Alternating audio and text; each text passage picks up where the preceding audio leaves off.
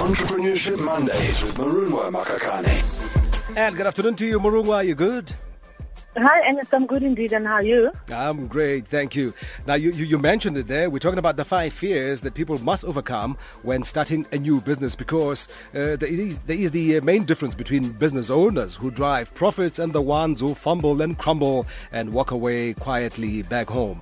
Now, let's talk about fear. Sometimes it can paralyze people, especially budding entrepreneurs facing many uncertainties.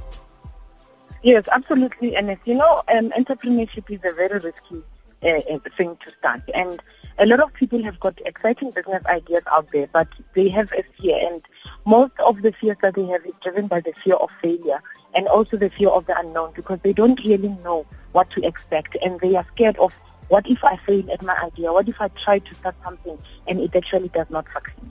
Mm. Now, now, there's also no shame in continuing to learn from others and not being an expert.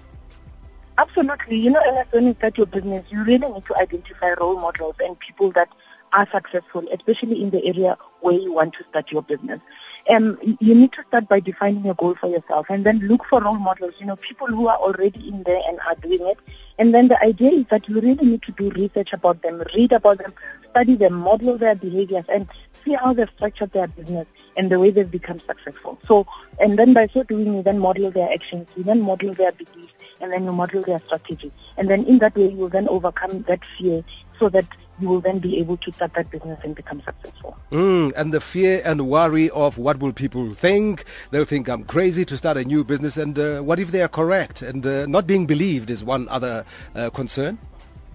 Indeed, you know, starting a business actually is a crazy idea. I mean, you might be starting a job, uh, you're unhappy, you might be having an exciting business idea, and but you have that fear that says, you know, what if I do not become successful? And people will think that you are crazy, but they are correct, because anyone who starts a business is a crazy person. But what you need to think about is that, first of all, accept the fact that you are crazy because you are starting a business, but also because you are driven to get out of your comfort zone and you're believing in yourself. So accept the fact that maybe because people may not believe in you, start by, by, by, by accepting that it's okay for me to be crazy, but sometimes, and as time goes on, people will start believing in the things that you do, so that you can then start that business and become successful. Mm. And also, when people don't believe in what you're doing, you know, perhaps you know, the idea that you have might be something that might be an answer to the world's problems, or you may believe that the solution that you, in terms of starting that business, it's something out of this world, you know, it's unique, and, and, and it's going to create a, a great result. But people may not believe you because of the way you look. It might be that the fact that you are short. It might be the fact that you are tall. It might be the fact that you are a female and perhaps you want to venture into construction, which is a male-dominated industry. But the fact that you, you have certain looks and the fact that um, there are certain things that show your characteristics is not what should be driving you and your fear in terms of starting your business. So the first thing that you need to do is to believe in yourself and understand who are you and what it is that you want to do. But also provide excellent work results and do work according to great work ethic. Mm-hmm. And in that way, people will start to believe you and start to believe in the products and the services that you are providing. Mm, but let's look at the positive side now. Uh, you strike gold at first glance. Business is booming, but you're incapable of handling success.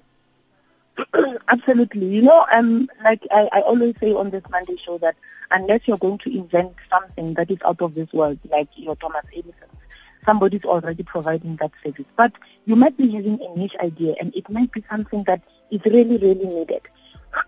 And success might actually come, you know, overnight. And people may recognize you on the street. People may want to stop and talk to you. People may want to, you know, to just shake your hand. My advice to people would be, do you know what, take the punches as they come.